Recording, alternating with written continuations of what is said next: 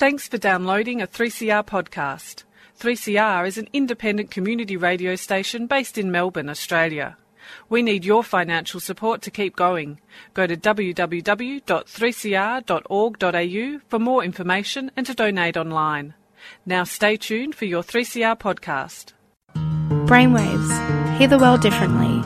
Bringing community mental health to you, raising awareness and challenging stigma. Tune in to 3CR Community Radio, Wednesdays at 5pm. Melbourne's Drive Time radio program, featuring community organisations, powerful stories and information.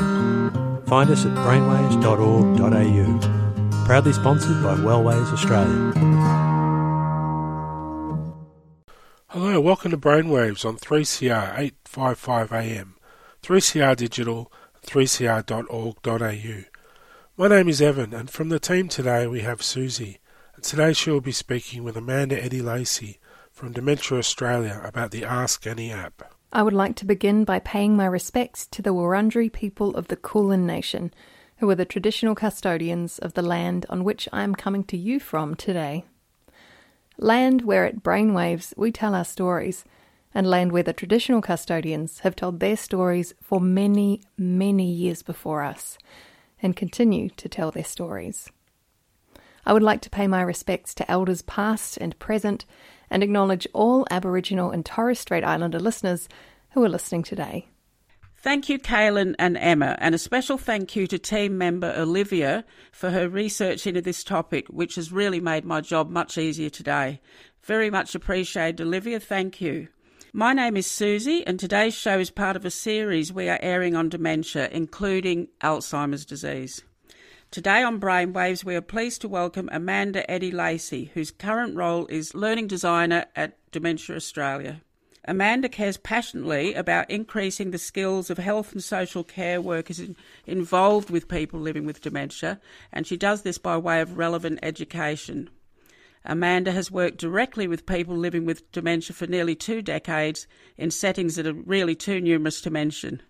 She has been directly involved with Dementia Australia's Ask Annie app, which is in fact the subject of today's discussion. The app's aim is to enable people living with dementia to receive optimum care and live lives that are fully dignified as we would all wish, and to be as autonomous as possible through all the stages of the disease. Hello, Amanda, and welcome to Brainwaves. Hi, Susie. And thank you for that great introduction.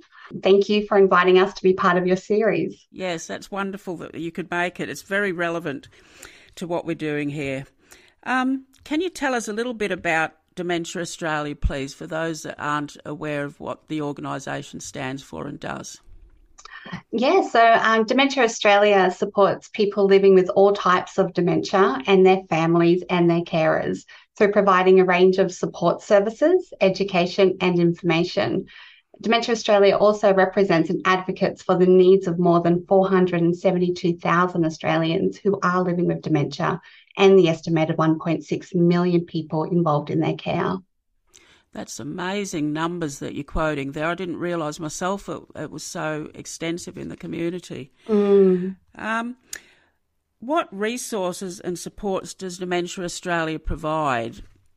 Well, we offer a range of services and supports throughout Australia, and this includes our 24 hour National Dementia Helpline, it also provides information about dementia and memory loss, direction to support services in people's local areas. They also provide information on how to reduce your dementia risk, as well as providing emotional support and counselling. The counselling services we provide are for people who are living with dementia, as well as their families and their friends. Yeah, well, it's, it's wonderful that you're counselling carers and um, family as well. That's right. Yeah, it's it's in, involving all people involved in that in that person's life because it does affect, you know, it doesn't only affect the person living with dementia. It's also the family, the carers, and the, the wider community as well. So we yeah. try to support all yeah, we have some early intervention programs as well, and these are our Living with Dementia series. And these programs support people in the early stages of dementia, along with their families and their carers, and provides them information and advice and peer support along with various other dementia education sessions and programs that support people at all stages of dementia. Um, we have younger onset dementia support services as well as carer support groups. So there's there's a whole lot of services that we do offer. Yeah, and certainly early intervention can uh, reduce um, the progress to some degree, can't it? Yeah, um, whether it be dietary or exercise or um, medical interventions, pharmaceutical, and so on. That's my understanding. Yes. So yeah. very valuable, very valuable, and cost effective in the long run as well. Absolutely. The the earlier that um, we are able to notify, like to notice the changes, more likely that interventions can be put in place to help support the person to continue to live well and have a quality of life. Yes, indeed. Mm. Now, just to get to the crux of this particular interview, the Ask Annie app. Can you tell us, um, firstly, what were the motivations and the insp- inspiration behind the development of this app? And who was involved in the development and who's the app designed for? So there's quite a few questions there. Yes, well, to, to address the motivations and inspiration behind the app, um, Ask Annie was basically part of a solution to the issues that were highlighted in the Royal Commission. Um, and that was to provide unique, accessible dementia training option for aged care workers. So we um, we worked really closely with the Applied Artificial Intelligence Institute at Deakin University yeah. in developing the platform, yeah. um, and we had the support of a multi-year grant from the Gandel Foundation that enabled us to to put this out there. Um, how long's the app been available? The app has had, Ask Annie's had quite a journey. Um, so she does continue to grow. We first released Ask Annie out for the care workforce yeah. um, in June last year. Yeah. So this was available firstly to home and community support workers, which was the main inspiration behind developing this sort of education onto an app because aged care workers work alone and they don't have like a co-worker to bounce ideas off and they don't have the opportunity to engage in professional development like other care workers do. Yes. So that was our original and primary audience to start with. And then in April this year, we released um, a version out to the residential aged care workers. So that was um, greatly welcomed in, in that industry. Ask Annie's continued to grow with um, additional modules that we've added in that time. So this year we've had another two releases. On World Elder Abuse Day, we released the financial elder abuse module. And then on Aged Care, um, Aged Care Workers Day, we also released a key body language. So it's had a couple of launches, but yeah. been available for just over 12 months. Um, Amanda, how do people access this app?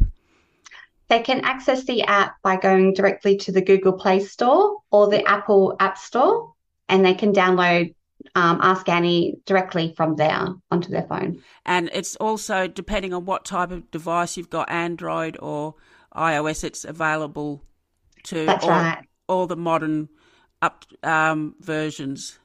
That's right. Yes. Yeah. yeah. So I believe Android's Google Play Store and Apple's the Apple App Store. Yeah. Um, yeah, they just type in Ask Annie in the search bar and it will come up and they can directly download it to their phone. And in fact, I did that and it took about five minutes. And if I can do it, anyone can do it. So, yeah. um, so basically, it started off from what you're saying. June 21, the first module was released, and it was aimed at home care workers in particular. And it's progressed from that to caring, to supporting um, people who work in aged care. Uh, sorry, not so much aged care, but dementia care. Mm-hmm. And um, now it's looking into some of the problems that have been highlighted in the Royal Commission, which includes elder abuse. Have I got that right?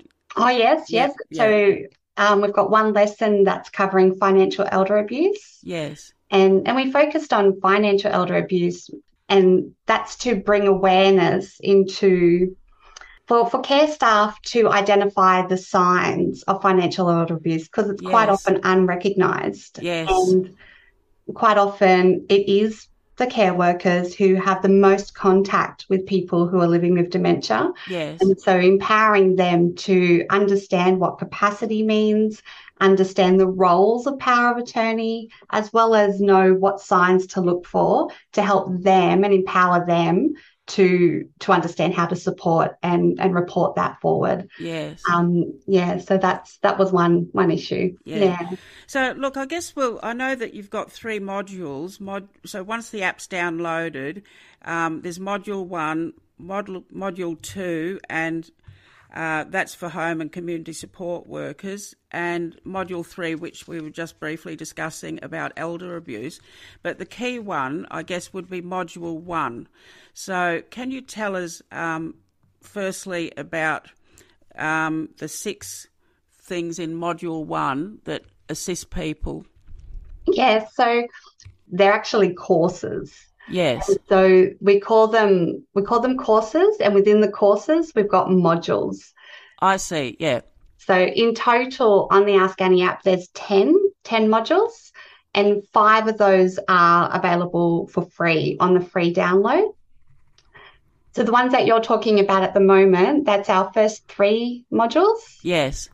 That's right. That's so that's our key information. So this information within um, in in those um, modules focuses on the skills that care workers really do need to come across in order to demonstrate empathy Yes. to to be self-aware and improve their self-awareness around their attitudes um, and their approach as well as um, knowing how you know with body language how they are presenting to the person living with dementia so it gives them a bit of a flip perspective on on how they may be coming across to increase their self-awareness Yes.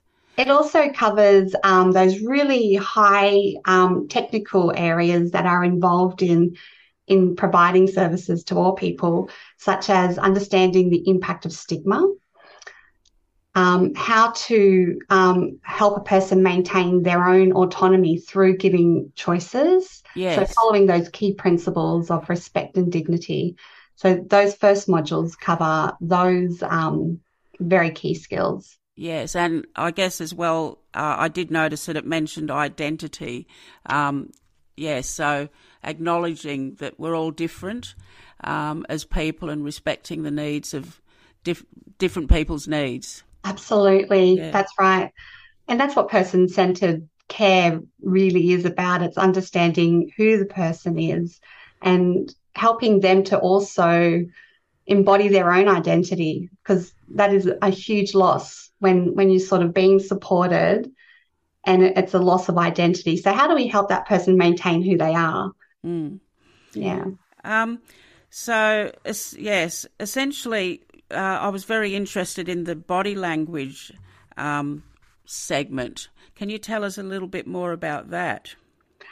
Uh, the body language was actually really quite a joy to develop because we used a different medium with our videos and animation combined together. And the, the key body language works off the um, the research of Professor. Um, I always mess up his last name. I'm sorry, Yeah. but Professor Mehrabian, and he's so that's all about through us being aware of the power of our communication through our body language.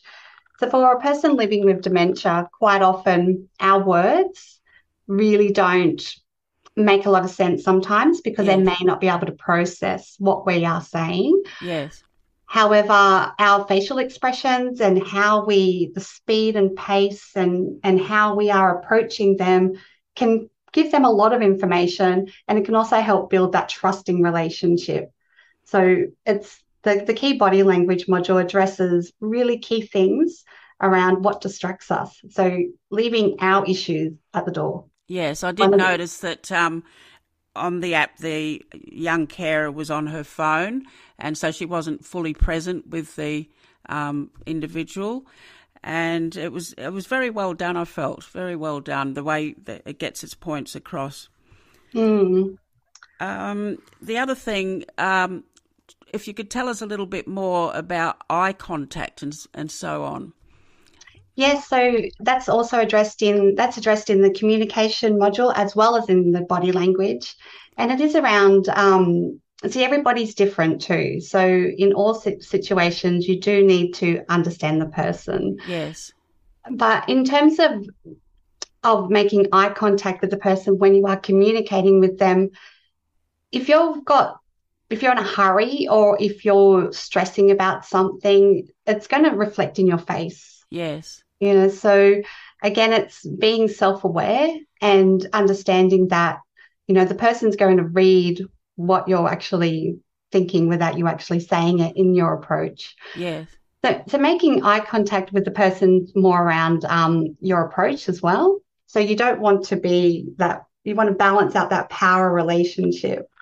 So when you're in a position of providing care to people, there is that unspoken power dynamic where the carer is in that authority role. So we want to reduce that to yes. a level of equality of equal. So if you're at eye level with the person, um, you're you've got a better opportunity of having a better trusting supporting relationship with that person that's right and also making direct eye contact which isn't possible from uh, uh, an elevated angle yeah um, and uh, the app mentions hand gestures um, and it's not just of the carer it's of the individual that can help you read what might be going on for that person Mm, absolutely. So, again, very similar to what I was saying before around sometimes the words don't always make sense. Mm. So, by using hand gestures, we can, you know, it's we can talk forever about hand gestures, mm.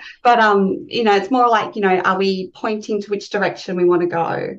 And when we're saying come here, are we asking them to come here with that gesture? Um, and again, it's always providing that that visual cue along with the words because mm. everybody is different. We can't always know what their needs are, especially when you're in when you're supporting many people with dementia. And a lot of the times dementia is undiagnosed or the type of dementia is not known. So it's making sure that our gestures are congruent with the words that we're using and, and the actions that we're hoping to achieve. Yes. Just mm. as a mm. matter of interest, I have actually many, many years ago looked after people with dementia as part of my nursing career, and I'd say that it is a there are certain skills involved, and you are highlighting them in this app.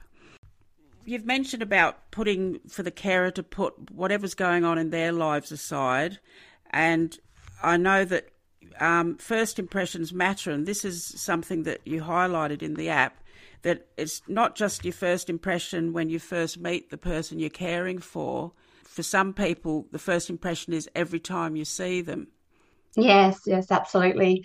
And so it, it is like a it's a two thing. So one, it's leaving our because we're busy people too. We're, we're supporting human beings, and whether you're a professional carer or you are a person receiving support, we're both human beings, and there's things going on in our lives. So again, it comes back to those characteristics and qualities of the care worker to have that self awareness to say, you know, this is where I am at this moment, and I need to put those put my stuff behind so that I can be present for the person, which is a huge ask, but it is what is often required. Yeah. So being self aware helps you to do that.